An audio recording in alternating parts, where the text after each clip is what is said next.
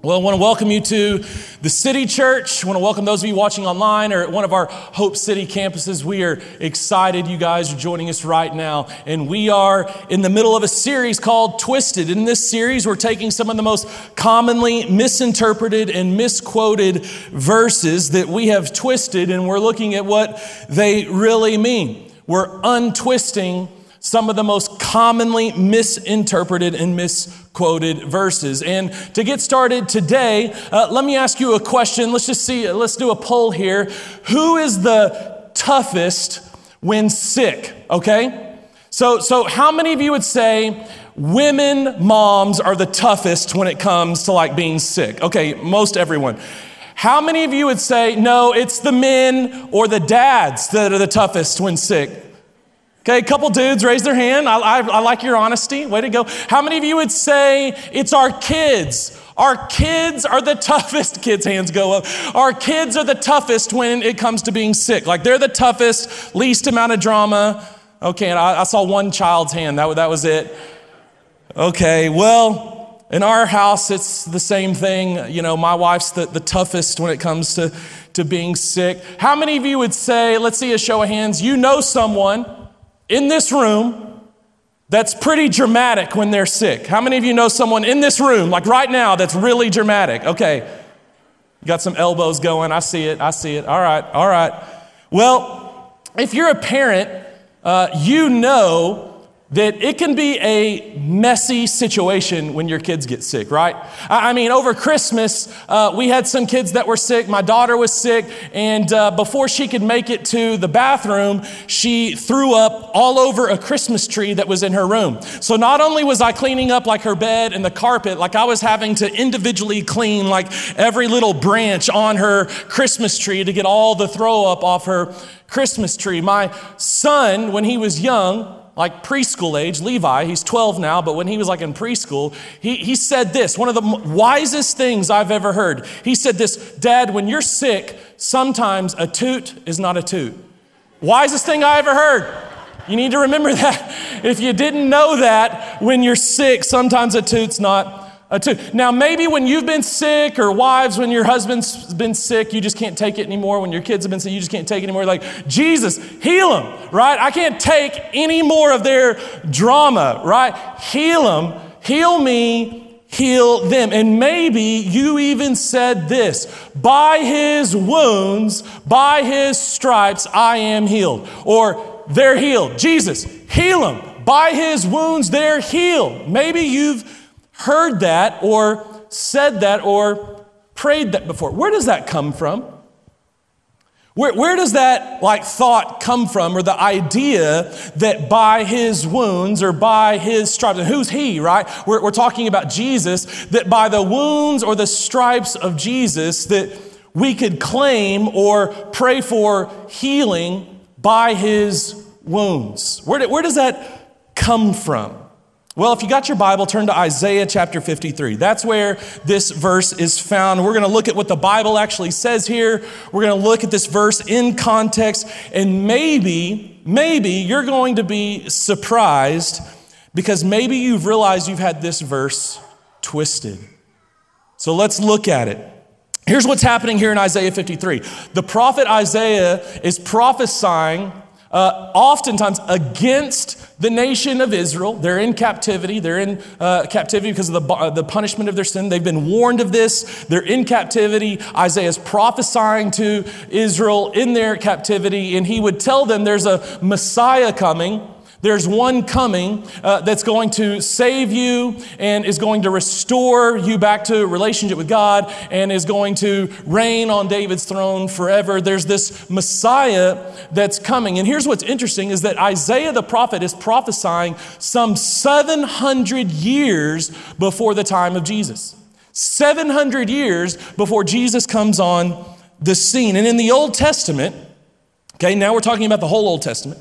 In the Old Testament, we see over 300 prophecies about this Messiah that's to come.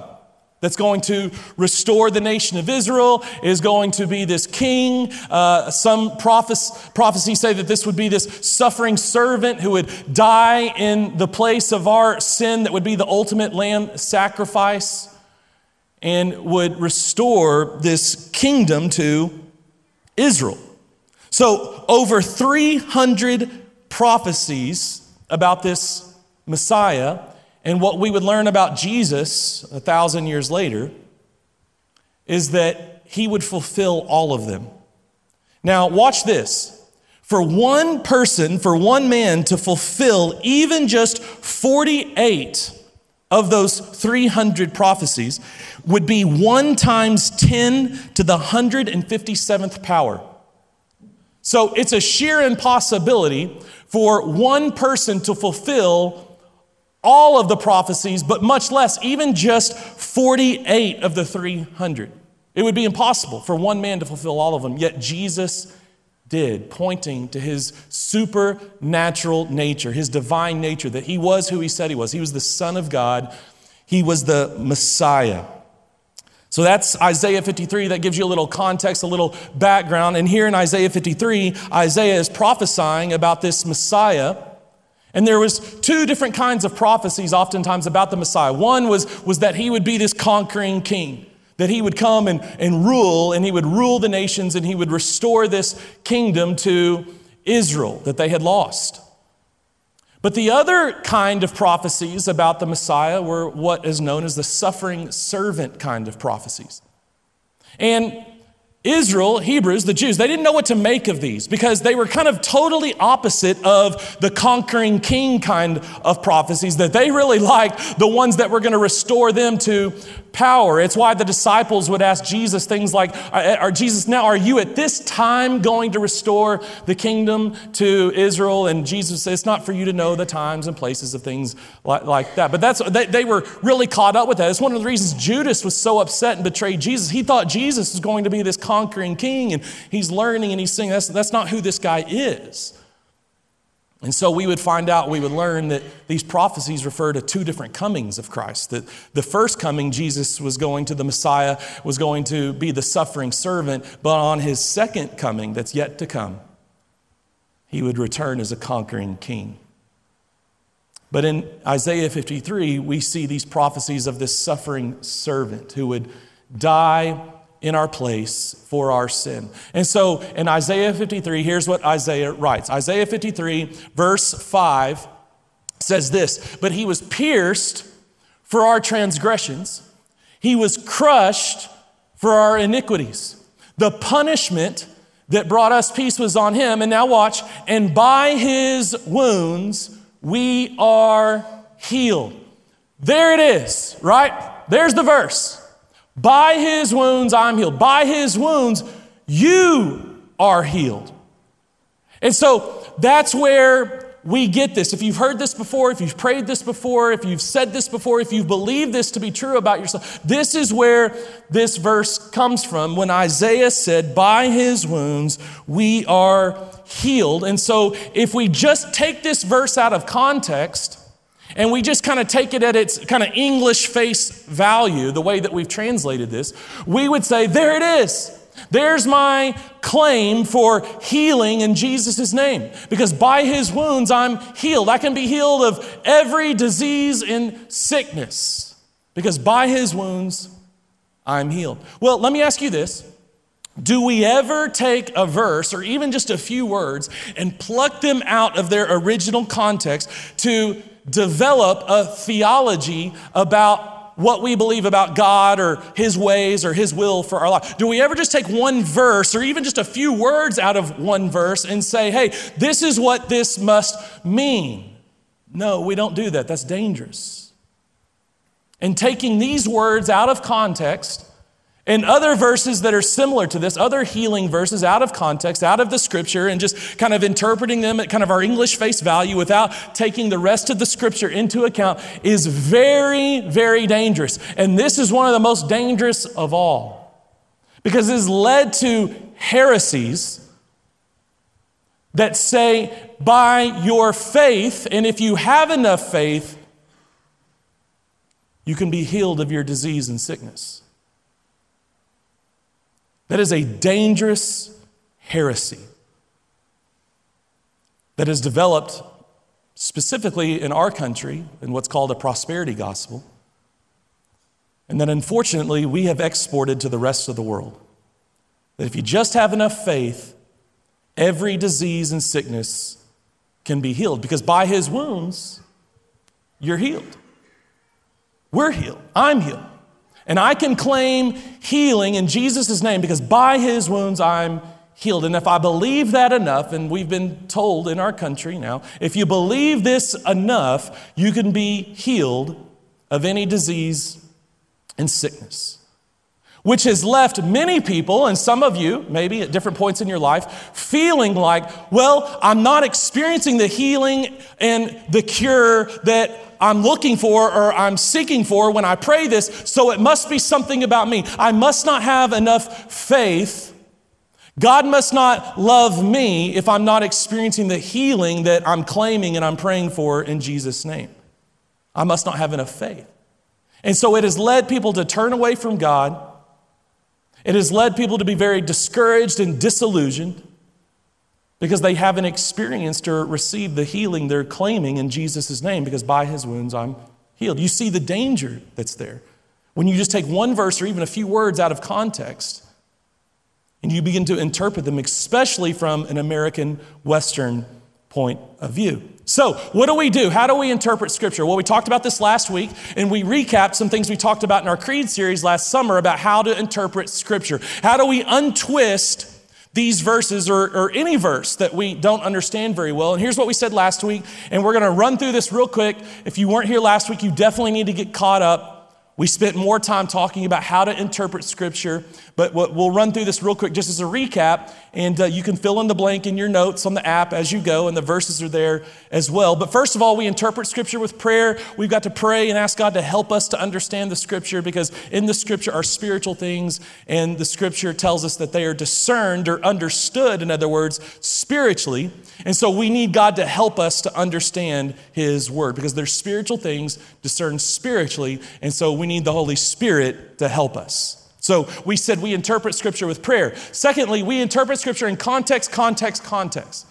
And we said it three times one for emphasis, but two, because what we've said is we look at the immediate context, we look at the little bit broader context of like the chapter or the book that it's in, and then we look at the whole of Scripture context. What does all the Scripture say about this topic? We said we interpret Scripture with Scripture. We use other verses to help us interpret this one verse. We use a lot of verses to help us interpret this one verse. We use the clear verses to help us un- interpret the unclear. We use the easy to understand verses to help us understand the harder to understand verses. So we interpret Scripture with Scripture. And then finally, we interpret Scripture through Jesus because we said last week, Jesus said that all the Scripture is about Him. He told the Pharisees, the teachers of the law, you're searching the scripture to find life, but, but what you don't understand is that all the scripture, all the law, the prophets, the Psalms, he said, they're all about me.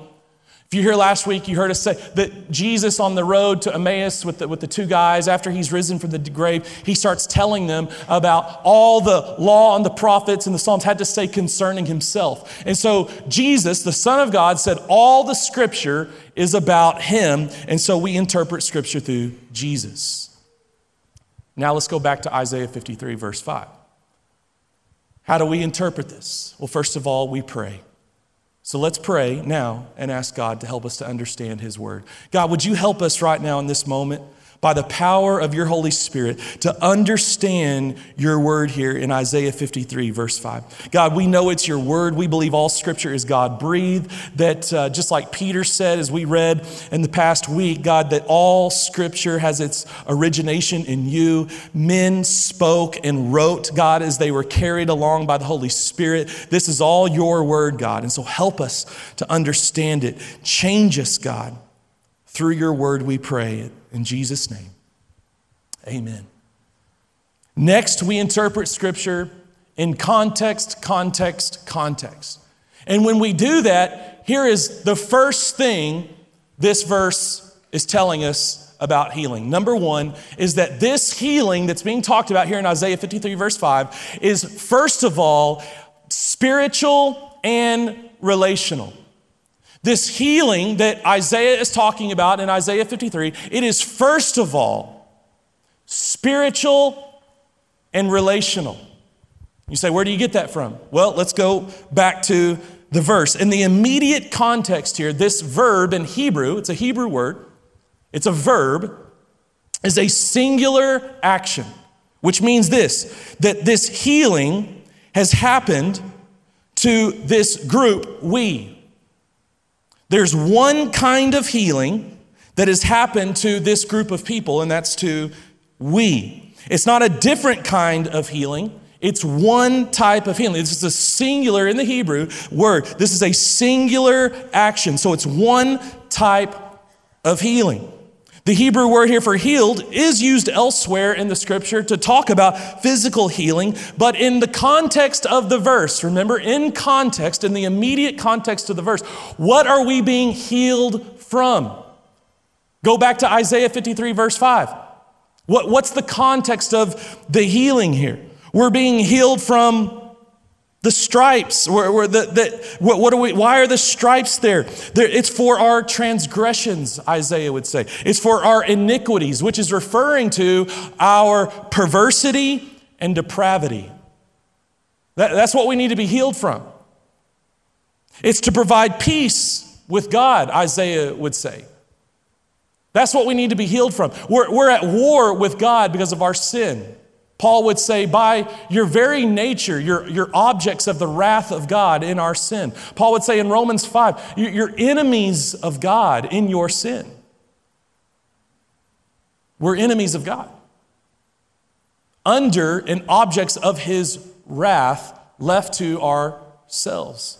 And so Isaiah is saying that this healing, these stripes, these wounds that Jesus has received are for our transgressions, they're for our perversity and depravity, our iniquity, and they are to provide peace with God. So, this healing is primarily and first of all a spiritual and relational healing.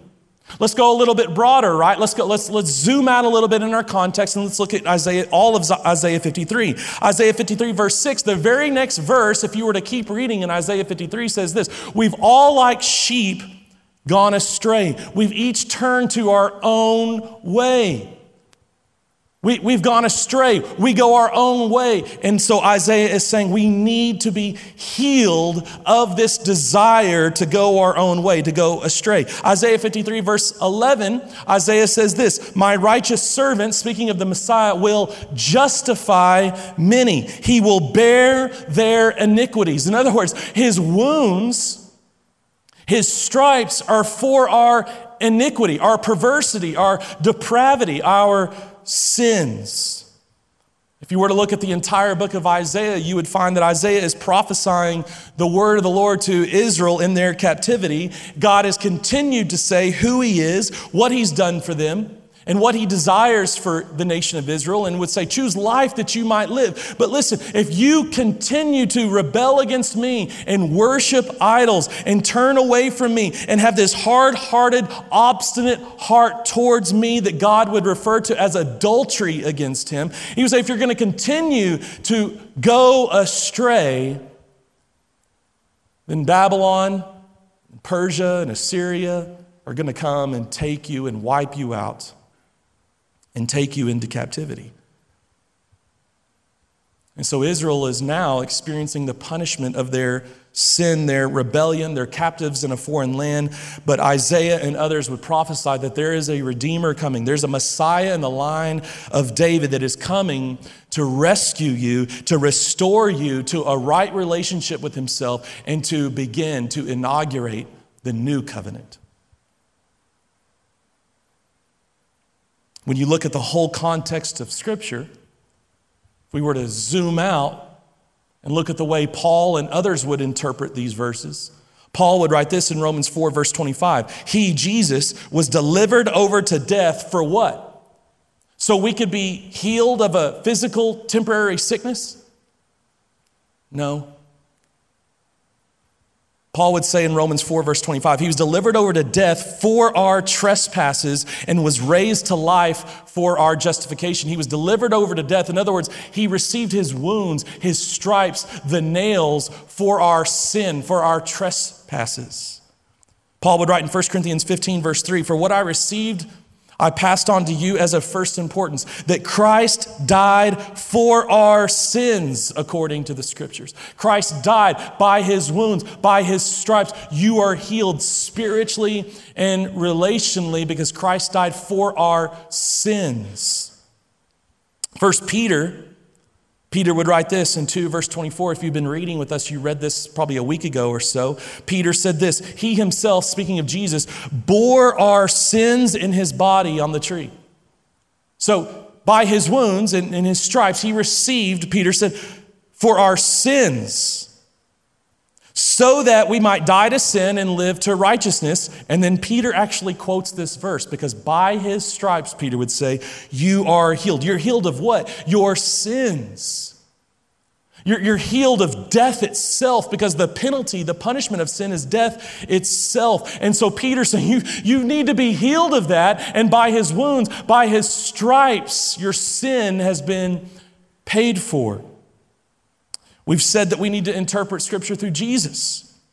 And Jesus would say in Matthew 26 at the Last Supper when they were taking their last Passover meal together. And up until this point, the Passover has been all about looking back to when God sent the angel to wipe out the firstborn son of every Egyptian and told them to put the blood of the lamb over their doorpost. If you read your Bible, maybe you've heard the story, and, and the angel comes down, the angel of the Lord, and, and if you had the blood of the lamb over your doorpost, the, the angel would pass over your house. And, and if you didn't, then the firstborn son in your family was wiped out, and it was a, a punishment for the sin of Pharaoh and the sin of the Egyptians and their rebellion against God, their idolatry. But the Jews who put the blood of the Lamb over their doorposts of their house, the angel of the Lord passed over them. Death passed over them. And so, up until this point, the Lord's Supper, or the Passover meal that they were taking and had, would have been taking together beforehand, was always looking backwards to this Passover, that they escaped death by the blood of the Lamb.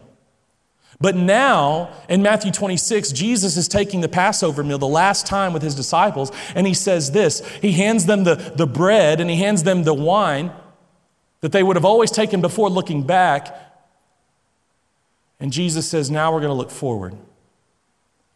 Because this bread I'm handing to you represents my body that's going to be broken for you. And it represents, the wine represents the blood, my blood that's going to be shed for you. Jesus would say, for your sins, for the forgiveness of sins. Jesus himself would say, the wounds, the stripes I'm about to receive are for your sins, for the forgiveness of your sin. And so Jesus makes it clear that he died not because of some physical sickness or ailment or disease that we have, but because of a spiritual sin problem. You see, sickness, disease, death itself are symptoms of a much deeper root problem. Scripture is telling us there's a deeper and more meaningful healing that is needed here. That just a physical healing would be stopping short. It would be a surface level healing when we really need to be healed at the deep root core of the problem that in our hearts we are sinful and rebellious against God. We need a deep spiritual heart healing. The scripture is telling us that this sickness that we all experience, the disease, the death and decay that our bodies experience, is just an outward physical sign of an inward spiritual reality. And we say that about baptism all the time. Baptism is a public symbol. It's an outward physical symbol of an inward reality. When you're baptized, it represents going from death to life, that you're dead in your sin, but when you give your life to Jesus, you come up out of that water and you're alive now in Christ with a new life. Well, sickness, the outward sicknesses that we all experience, the disease and the decay our bodies experience, is just an outward physical symbol of an inward spiritual reality that we are sick with sin. When Jesus died, Matthew records Jesus saying, My God, my God, why have you forsaken me? And we learn that in that moment when Jesus took on all the sin of the world for eternity past and into the future, that when Jesus took on the sin of the world, his Father, God, turned his back on him and Jesus cries out, My God, why have you forsaken me? And what I hope you hear this morning and what I hope you see and realize is that God forsook Jesus in that moment. God turned his back on Jesus in that moment so that he wouldn't have to turn his back on you for all eternity as you paid the fine of your sin, eternity separated from God in a place called hell. Do you feel, do you sense, do you see the relational force there that God turned his back on his son? He forsook his son in that moment so that he wouldn't have to do it to you for all eternity. Can you feel the relational force?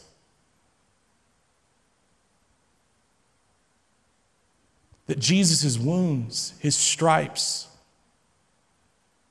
were for your sin that you might be healed of sin, so that God wouldn't have to turn his back on you for all eternity while you suffered for your sin in hell. Do, do you feel the relational force there? Because this healing is, first of all and primarily, spiritual and relational. Secondly, this healing is complete and eternal. This healing in Isaiah 53 is complete and eternal. This word healed in Hebrew is what's called a perfect tense. It's in the perfect tense, which means this number one, it's already happened in full and no more healing is needed. If you've been healed by Jesus, then it is full and complete and eternal, and no more healing is needed. Secondly, the perfect tense in Hebrew means this is that it is outside of time. This has happened outside of time, which means this it's for all times, for past, present, and future. This healing is past, present, and future. It's why this word cannot first mean a physical healing, at least not directly, because we get sick over and over and over and over again. But this healing in Isaiah 53, verse 5, in the tense, because it's in a perfect tense, is a perfect and forever kind of healing. When we look at the whole of Scripture, we, right, we zoom out on our context here. In Jeremiah chapter 31, God, again, prophesying through Jeremiah about what this new covenant would be and what the new covenant would do and what would happen in the new covenant, that through the Messiah, God would say this I will forgive their wickedness and remember their sins no more. Like, I'm going to remember their sin no more. Their sin will be cast as far as the east is from the west. It is total, it is complete, and it is eternal. Hebrews 7, verses 24 and 25 says this Because Jesus lives forever, he has a permanent priesthood and therefore is able to save forever those who come to him. Isn't that great news? That Jesus is your high priest, Christian, forever. And that because of his wounds and by his stripes, you are saved forever when you come to follow Jesus. Hebrews 7, verse 27 says this He was sacrificed for their sin once and for all. It's complete and eternal. Hebrews 9, 28, Christ sacrificed once to take away sins. Hebrews 10, verse 10, he has been, we have been made holy through the sacrifice of Jesus once and for all. Hebrews 10, verse 12. When Jesus had offered for all time one sacrifice for sin. Hebrews 10, verse 18. Where these have been forgiven, there is no longer any sacrifice for sin. Peter would say this in 1 Peter 3, verse 18. If you've been following along with us in the daily readings on our app, you read this not long ago in 1 Peter 3, verse 18. Peter said this Christ suffered for our sins once for all time. This healing is complete and eternal. Christ died for our sins once for all time. And when you read in Revelation, we see at the very end this new holy city coming out of heaven down to earth, to this new earth, where we have these new bodies. And we'll actually live forever here on a new earth, in a new city, with new bodies. And in Revelation, it says there will be no more sin, no more sickness, no more disease, no more tears, no more death. It says all these things are gone forever. They're gone forever. You see, this healing is complete and eternal. It's gone for forever. Jesus would say this. Now we're going to interpret the scripture through Jesus. In John 3 16, God loved the world that he sent his one and only Son, that whoever believes in him would not perish, but would have eternal life. When Jesus died on the cross, he said, It is finished. It's the Greek tetelestai, which means the fine for your crimes has been paid in full. In fact, in the, under the Roman government, if you went to prison, if you were paying the fine for your law breaking, when you had finished your time in prison, when you had finished your time served, they would stamp on the record of your crimes tetelestai, which meant you had paid for your fine, you had paid for your crimes in full. And that's the word that Jesus used when he dies on the cross before, before he dies. He says, It's finished, tetelestai. In other words, the fine for your sin, for your crimes against God, by his wounds have been paid in full. There's no sacrifice left to be made for sins if you're a follower of Jesus because they've been paid in full. And then finally, this healing is both needed and passive. This healing is needed and it's passive. Now, you might be thinking, what, what do you mean by that? Well, let, let, me explain again. Here in this immediate context, Isaiah 53, verse 5, when we're talking about this healing, here's what Isaiah is saying about us that we are transgressors. We, so we've broken God's law. We have iniquities, so we're perverse and depraved. We, we are totally sinful. And we are God's enemies. And so, this is the sickness that we need to be healed of, according to Isaiah. We're transgressors, we're perverse, we're depraved, we're God's enemies, we're sick. And in Hebrew, the Hebrew word for healed here, again, is in a passive voice. And so, here's what that means this action, the healing, happens to us. It's something we are unable to do for ourselves. Today, and even then, there are ways to heal ourselves of physical sicknesses, right? We, we can heal ourselves. We can go to a doctor. We can, we can take medicine. There are ways to heal ourselves of a physical sickness. But this healing here in Isaiah 53 is clearly, when you look at it in context, something we cannot do for ourselves. We cannot heal ourselves because this is written, this word, in a passive voice. It's something that happens to us. It's not something that we can do for ourselves. And Isaiah would say, You can't heal yourself because of your condition. And your condition is that you are a transgressor, you're a lawbreaker, you're a sinner, you're an enemy of God. And the Bible would tell us you are dead in your sin. So there is nothing you can do to save yourself. When we interpret this again through the whole of Scripture, Paul would write this in Romans 3. There are none righteous, no, not one. All have sinned and fallen short of the glory of God. We've all sinned. Paul would say this in Ephesians chapter 2 Salvation is not a reward for the good things that we've done. So you can't be a good enough person to be saved. It means this you can't do better and try harder. It doesn't, like, it means this. A lot of times I'll talk with people and, and, and they're talking about, you know, feeling God and, and, and, and meeting Jesus really maybe for the first time, and they're not really too sure what to think about it, and they can't really define all of it. They just know that, that something's happening in their hearts. And, and as I talk with them, they'll say, I just know that, that I need to, you know, I need to be a better Christian. I need to do better. I need to try harder. I need to stop sinning. And if I can do all those things, maybe that I'll feel better about myself or I'll feel better about my relationship with God. If I can do better, if I can try harder, if I can be a better Christian, then maybe God will be pleased with me. And maybe you've said that before too. But the Bible is clear. Paul writes, salvation is not a reward for being a good person. In other words, you're not made right with God by being a good person. You're not made right with God by doing better and trying harder. You don't get into the kingdom of God by being a better person, by being a better Christian. That's not how it works.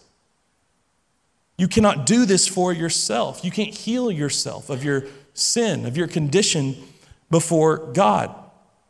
Acts chapter 15, we read this a few weeks ago, says this Peter, James, the other leaders in the church would say this We are all saved the same way by the undeserved grace of the Lord Jesus Christ. It means you, you can't earn it, you don't deserve it. You cannot heal yourself. When we look at these verses through Jesus, Jesus would say this in John chapter 3. Right after saying, I, I came to give you eternal life, Jesus said, I didn't come to condemn you, I came to save you. And like, oh, that's awesome, Jesus. You're, that's so great. You came to save us. And Jesus would say this I came to save you because you stand condemned already before God. That's why I came. You need me. You stand condemned, Jesus said, before God. Left to yourself, you stand condemned before God. You're guilty. And so I came to save you because you are guilty and condemned. You are an enemy of God, headed to hell to pay the fine for your sin. And so I came to save you, Jesus would say, because you stand condemned already. Jesus would say it like this I came for those who know they are sick and need a doctor, not people who think they're righteous, because none are righteous. I came for people who know they are sick and need a doctor.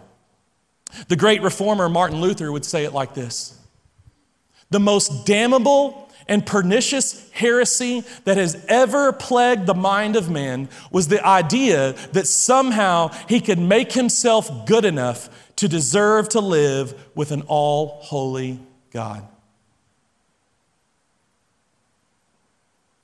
the worst lie that man has ever conceived. The idea that we could heal ourselves, that we could make ourselves good enough, that we could try harder and do better our way into a relationship with an all holy God. That's impossible. You cannot do it. It's a lie from hell that you could do better and try harder your way into the kingdom of God. That's not the way it works.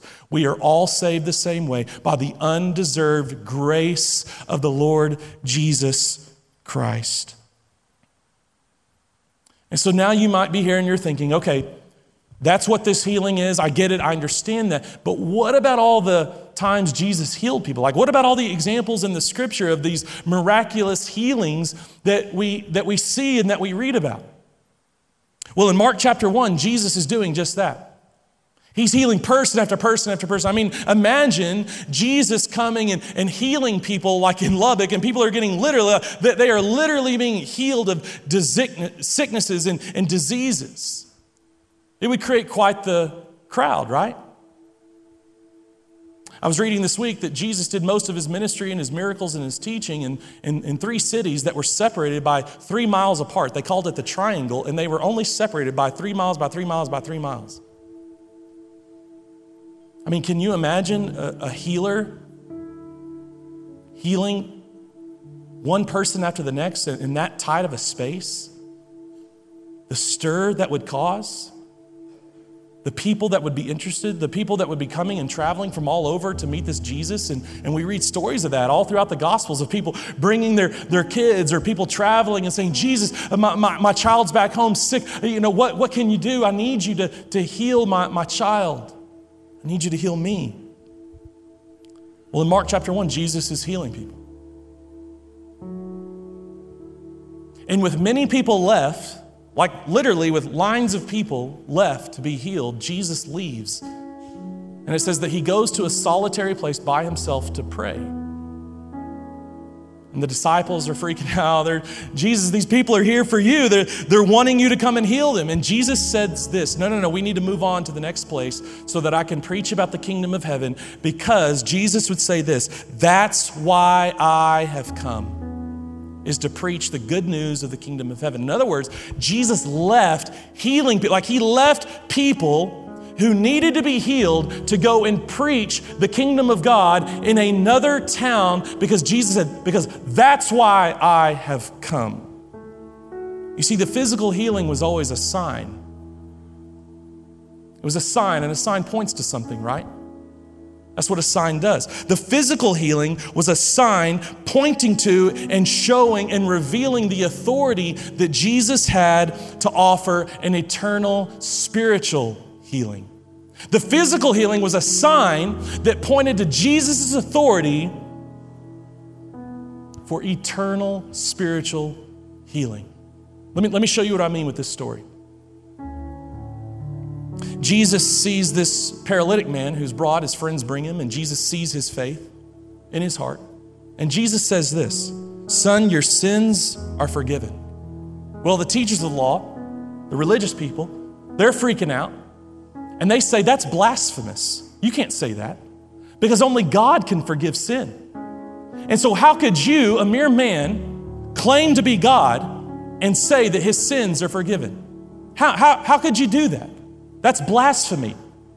You can't say, son, your sins are forgiven. Only God can do that. So they're freaking out. And Jesus says this so that you will see the Son of Man has authority to forgive sin. You follow? So that you will see that I have the authority to forgive sin. In other words, so that you'll see that I'm God, that I'm the Son of God and I have the authority to forgive sin. So that you can see that, here's the sign that will help you see I have the authority to heal you spiritually and eternally. Jesus tells the man, Get up and walk. And the man gets up, takes his mat, and walk. The physical, temporary healing was a sign that pointed to Jesus' authority for an eternal spiritual healing. Even in Acts chapter 3, when Peter heals the man that was lame, this crowd gets together and they're freaking out. How did you do this? How, how, did, how did you perform this miracle? And Peter says this It was in the name of Jesus that this man has experienced complete healing. And we believe that. That there is power in the name of Jesus to heal, to heal physically. And so we believe that, and I've seen that, and I've experienced that. I've seen God do miraculous, powerful things and healing people in a moment because there is power in the name of Jesus, just like Peter said. But when this crowd comes together and they're freaking out, and, and, Peter gives glory to Jesus, that it was in the name of Jesus that this man stands before you healed right now, Peter says this Salvation is found in Jesus alone. For there is no other name under heaven given to men by which we can be saved. So the physical healing brought the opportunity for Peter to preach the good news that we are saved by faith in Jesus, and there is no other name under heaven given to men by which we must be saved. And you can believe that because you've seen the physical outward sign. You've seen the authority in Jesus' name to heal physically, and so now use that as a sign that points you to understand and to realize that salvation for your soul, for the sickness in your heart, for the spiritual problem between you and God is found in Christ alone. And so here's what you've got to understand is that this eternal healing is better than, it's greater than a temporary healing. This eternal healing that Isaiah is talking about, it is better, it is greater than any temporary healing. And I can prove it to you. Would you rather be healed over and over and over again in this life of whatever disease and sickness you may experience, but not receive the eternal healing of your soul to spend eternity with God in heaven? Or would you rather never experience a physical temporary healing, but receive the eternal salvation of your soul, where you will live in a place, in a new city, in a new earth, with a new body, where there will never be any more sickness, disease, death, or sin? Which one would you rather have? It's not even a question. There's no hesitation in my mind. I will choose the eternal healing of my soul every single time without hesitation. It's better and it's greater. And so, follower of Jesus, let me tell you this there is great news for you this morning. And it's this it's that you may not always receive the temporary healing that you long for and that you're praying for, but you've already received the eternal healing of your soul if you're a follower of Jesus. Sometimes God will do the miraculous and He will heal you physically and temporarily from a disease or sickness. Sometimes that will happen. And we thank God for that. That God is a miracle worker, and He still does miracles to this day that we cannot explain. He does. But many of us have experienced the, the struggle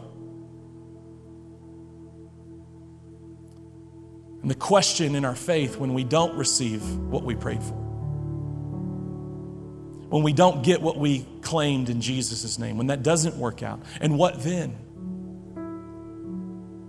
Is it that God doesn't love you? Is it that you didn't have enough faith? No.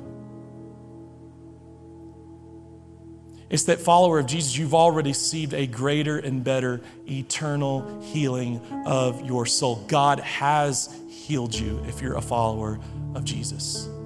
He's healed you of a much deeper and greater problem in your heart you've received the eternal salvation of your soul. God's purpose is not to keep you physically alive here on this earth. I will say this over and over and over again. That's not his purpose. God's purpose through the gospel is to give you a new life in Christ, a new body where you will live forever in a new city on a new earth. That's his purpose through Jesus Christ.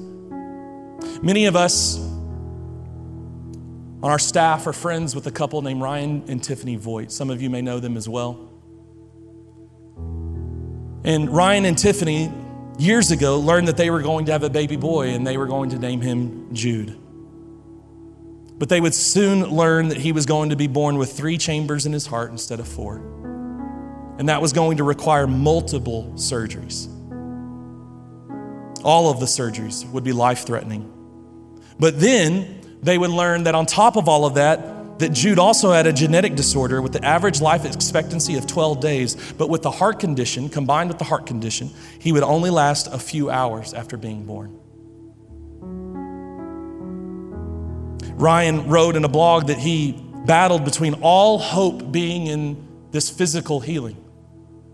He battled between all of his hope being in the healing and hopelessness in death.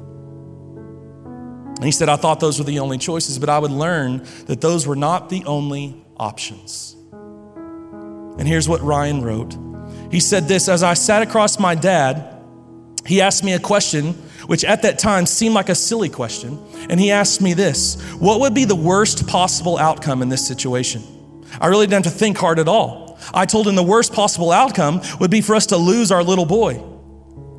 Then he asked me what the best possible outcome would be. And obviously, my answer was for God to miraculously heal him and for him to be born with absolutely no defects at all. Well, after hearing the two most obvious answers in the entire world, my dad leaned back and said something that changed everything for me. He said this If our worst case scenario happens and we have to say goodbye to him, that means he gets to spend eternity in heaven, living a life and existing in a place that is so amazing that our brains can't even comprehend. If our best case scenario happens, he'll have an incredible life story to tell people, have the opportunity to be raised by parents who love him, and be able to accomplish lots of great things. So, you know, if you really think hard about it, no matter what happens, Jude wins. Based on our faith in God and belief that heaven is real, Jude can't lose. He only wins. And when Ryan Tiffany lost their son, Jude, he said they went through incredible pain and brokenness. They hit rock bottom. But he said they came to believe that not only did Jude win, but because they believed that Jude won, Ryan wrote, We won too. And so, follower of Jesus, Christian, you need to know this morning that because of his wounds, by his wounds, by his stripes, no matter what happens in this life, know this this morning that by his wounds you win. Would you pray with me? God, we thank you for your word. God, thank you for the healing that we've received in Jesus' name. God, the eternal healing of our soul, the healing of a broken relationship between God and man. And God, as your word says in 1 Peter, as we've read this past week, that we are to now live with a great expectation and that we are to look forward to our salvation. And so, God, I, I pray today that you would help us to fix our eyes on the heavenly prize, the heavenly reward that's to come. God, help us to take hold of the life that's to come. Help us to look forward to the, this next world, this new city, this new earth, these new bodies that we will receive. God, help us to keep our eyes fixed on the promised prize of heaven. God, knowing that the more that we take hold of the life that's to come, the more that we hold on to this, this promised prize, the more we can withstand these present problems. We thank you, Jesus, for your wounds and for your stripes that have brought healing to us. It's in your name we pray. Amen.